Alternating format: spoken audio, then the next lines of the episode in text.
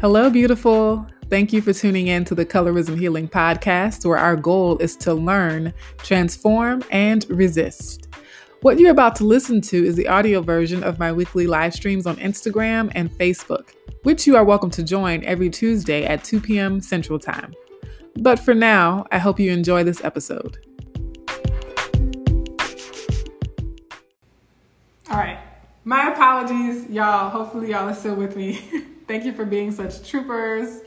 Um, okay, so if you're just joining, the topic for today is a continuation. We're going to pick up where we left off last week with the uh, collective healing piece. And I know I posted in my stories how there was a question that came up last week about allyship. We were talking about allyship in general at the end of last week, but um, I am Shanda Rule asked specifically about allyship and colorism because we're talking about collective healing. And so, yes, as the title implies, that involves multiple people, right? Because um, just a quick review I was talking about how a lot of times when we talk about healing from colorism, we focus so much on the individual aspect of it, and we often don't get to talk about how what it looks like to show up for each other, right? What, we know we have to show up for ourselves and our own healing, checking our own biases, doing that own inner reflection. But then, how do we take that inner healing and apply it in a collective sense, right? To help groups to help families and to help the larger society and the world heal from that. And so, allyship or accompliship, as some people prefer, right? Whatever term you're using, um, I think the concept is the overarching concept is that you are participating in the dismantling of the system of colorism or, you know, white supremacist structures, white supremacist delusions, as Sonya Renee Taylor always says. Um, and so I think for allyship, for colorism, it's a little different than when people in the general pop population talk about allyship, because usually we're talking to be honest, most often the conversation is about how white people can be allies to people of color or to African Americans or to black people, right? But when we talk about allyship in terms of colorism, then we see black folks, we see, you know, Latinx folks who could also be black. We see people of different ethnicities and different races who would typically be seeking, you know, others, right, to show up and join hands with them in the fight, all of a sudden being called on or looked to to do the same, right? And so I think that question is a lot of what the last part of my conversation is about. And that's what is your role in this? What is your role in the collective? What is your role in society? And so I'm to go ahead and say everything I have to say about that, and then I'll save the questions for later, right? So I'm, I'm to try a diff- slightly different approach to stay, to be efficient in my conversation. But please continue to leave your comments and questions in the chat, but I'm just to hold off going back and reading them until I've conveyed sort of my notes and my ideas that I want to bring to you all today. And so when we think about what is your role in the collective, you know, not everyone can be on the front lines. And this is also something I've said before. Not everyone is going to be at the front lines of every fight or every cause. Because unfortunately, our world is still such that there are a lot of causes. There are a lot of um, battles and different issues to tackle. And so that doesn't mean you can't still support those causes or those issues, right? Even though you're not the face of the, the cause or you're not directly organizing action in the community, right? You can still be a supporter of it in some way, and you can still be accountable for the harm that you do or that you don't do. And so it's important for all of us to reflect in a very practical way. So, in a very practical sense, think about literally what are your skills, what are your talents, what, what resources do you have? And resources can be money. Obviously, I think that's the go-to, especially, you know, in modern society. But your resources could also be time. Your resources could also be space, right? So if you have um, a house with like a extra space, or if you have um, rental property that's currently vacant, or if you own, you know, commercial property, um, it could also be your network, right? Your network could be a resource to someone in terms of supporting them in not just their work on colorism, but just if you have a dark skinned neighbor, for example, who is looking for a job. Leverage your network, right? Or leverage your position um, in various spaces. And so we all have to survey what we have access to. We all have to survey what we could, how we could contribute. And I also encourage you to stretch yourself because, you know, I, I say this when people talk about artists and sort of canceling artists, like um, any artist that does something harmful, right? I won't even say the names, but y'all know the musicians and the music artists and the actors who have done terrible things and how they get canceled and we no longer support listen to their music or we no longer watch their movies right and so there's this conversation that comes up when people ask well um, what where do we draw the line right uh, if people have very fond memories of that music or that artist or do we you know negate all the good things or the positive things that came from that and when I engage in that conversation, I always remind people that change and progress requires sacrifice. So, yes, there might have been wonderful memories listening to that music. There might have been wonderful memories, or, you know, you might have learned a lot watching that TV show or watching that movie. But in order to really create um, a radically different world, we all have to be sacrificing things. And know and understand too, if you're feeling some type of way about having to give up something that was pleasant, imagine how much more beautiful the world could be, right? So just because you're losing one thing that a positive memory was attached to doesn't mean you can't create new memories or better memories or um, the, the price of making the world a better place for everyone is worth having one less TV show to watch, right? Or one less music album to listen to. And so I think, and that's where the, you know, the degrees of allyship that we were discussing last week really come in, um, or accomplishship is what is it costing you? If it doesn't cost you anything, then are you actually being effective?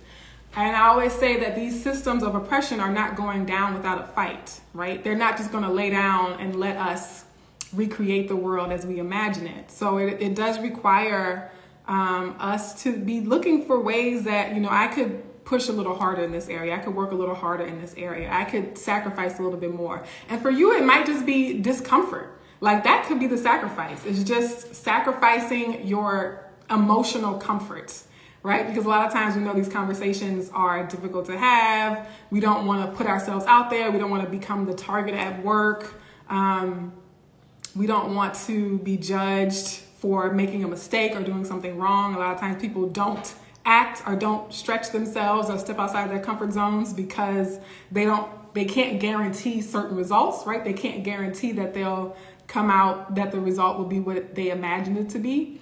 And so even just being willing to sacrifice feeling emotionally safe or feeling emotionally comfortable, I think is really important. Um, and then I also want to say that this has to be a periodic thing as well. So as you do more of the work, right, you are going to start to feel comfortable with certain things right? And so this is not just a one-time self-reflection like, okay, I'm going to make sure I always hire, you know, dark-skinned people when I'm on a, on a hiring committee.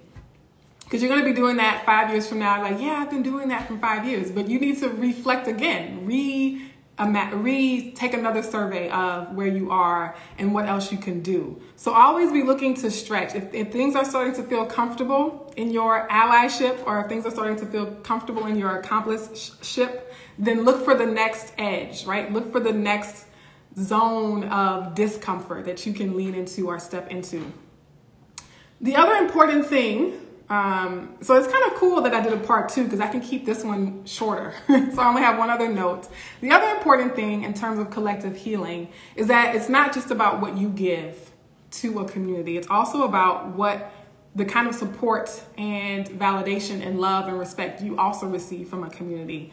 And I think you can curate a community that is reciprocal reciprocal, right? And so you might not be getting the exact same thing in return, but you are getting something in return. And people, and that might be, you know, people might push back on that, right? Like if you're an ally, you shouldn't expect anything in return. Um, but I think it's, you don't have to receive from the people that you're directly um, supporting right? So let's say, for example, I, I donate to a shelter, to a women's shelter, right? I'm not expecting those women to support me. like, that's not the reciprocity I'm talking about. But I'm talking more about collective reciprocity, right? So I might be giving to a women's shelter and expecting nothing in return from that particular group of individuals. But where are the people in my life who also feed into me, right? So that could be like your intimate partner, that could be your friend circle. Maybe you join um, groups of other activists or other leaders or other um, volunteers, right? And you all come together to support each other. And so you want to not only look for opportunities to serve, but you want to look for opportunities to feed your spirit. You want to look for opportunities to um, recharge your battery, to refill your cup. And that is just as important because if you're in it for life, that's the only sustainable way to do this work, right? That's the only sustainable way to do this this work indefinitely is if you are not just looking for opportunities to give out your energy, but you are very clear about the people you need around you, the people you need in your circle who will also replenish that fuel and refuel you. Um, and then I also mentioned how it's it's great if they aren't just reciprocal, but they also understand and empathize.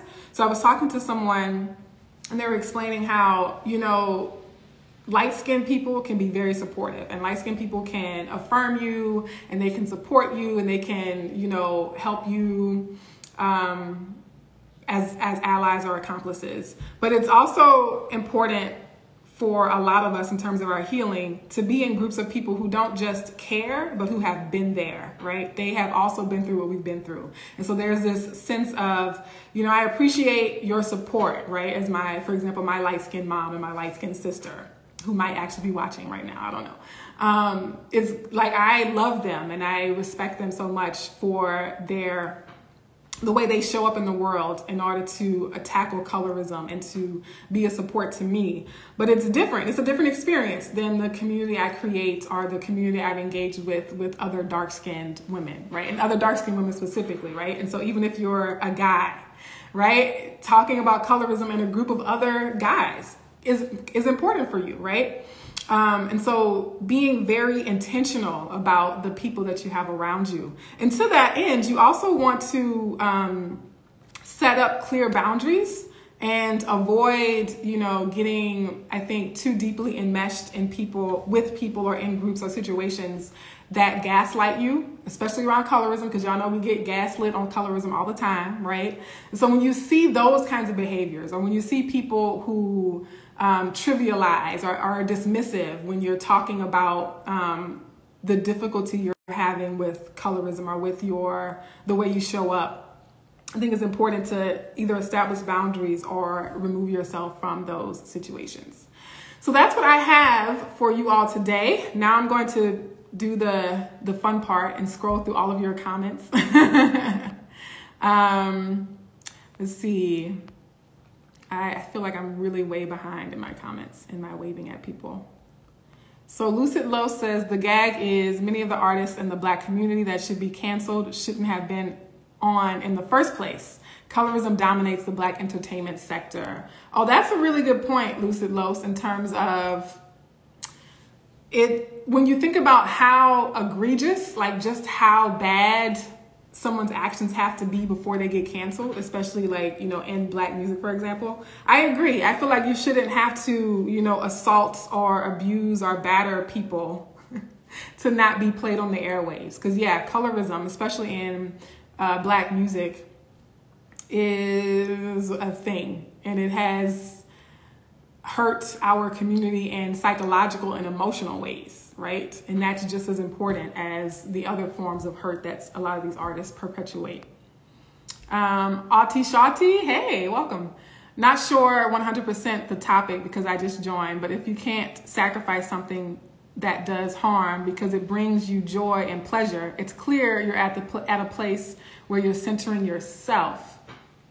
I like that. So the idea of centering yourself, decentering yourself is, you know, something a lot of people talk about. A lot of folks have explained it and, you know, given suggestions and strategies for how you can decenter yourself. Hey Tanya, welcome.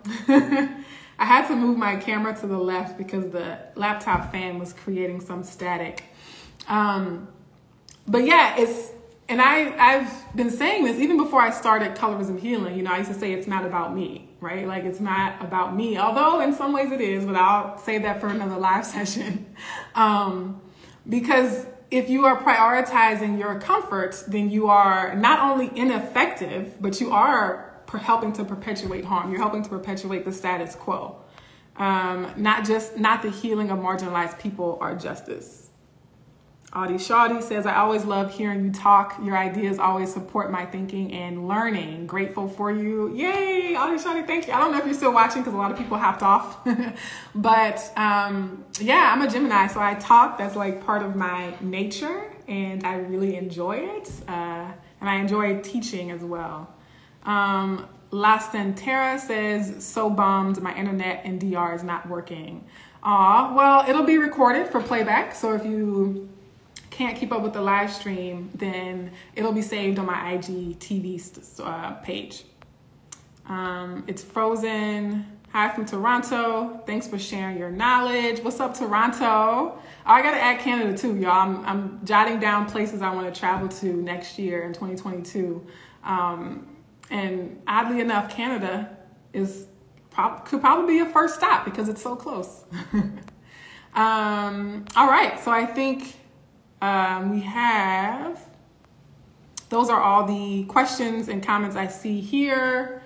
Um, so I'm gonna let you all go. Hopefully, you know, we all have something to reflect on and chew on in terms of collective healing, our role in that, also how we can surround ourselves with collectives that are healing and healthy and supportive and, res- and reciprocal in many ways. Um, so I see a request to submit from Rustic Muzu. So if you send me a DM, we can set up a time to go live, but I don't bring people on um, unplanned. So I always plan my live streams in general. Lucid Low says, no, don't go. y'all, yeah, obviously y'all know I can talk for a long time, but it's okay to, you know, keep it short every once in a while. And I'll be back with a special guest. So I'm bringing on a guest next week. I had two weeks of just me, and then we'll have a conversation. Um, I'm really excited about this conversation because this person works in the beer industry, and that's something I don't know a lot about in terms of like colorism and marketing and advertisements in terms of you know alcoholic beverages. That'll be really interesting. Um, but also they're from the Bahamas. So it's more that international perspective, you know, slightly different um, ethnic um, experiences in terms of their family dynamic. So I really look forward to getting in and hearing their story. Um, I want to hear more. I know. Um, but I think we can set up a time to, you know, chat more. If you have questions or specific questions you'd like to me to address going forward, I'm happy to do that. But since there are no questions now, y'all, I'm gonna run. I'm gonna run. Also, um, just know that I do this every Tuesday, and so the conversation continues for me. I talk about colorism every day, and you're always welcome to join. Love y'all. It is hard to say goodbye. That's why I'm still on. I said, gonna end it. And I, it's two minutes later, I'm still talking. All right, I gotta go though. Um, y'all take care. Love you. Bye.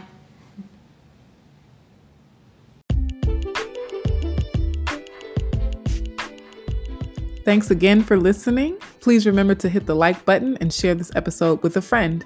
I hope you can join us again for the next one.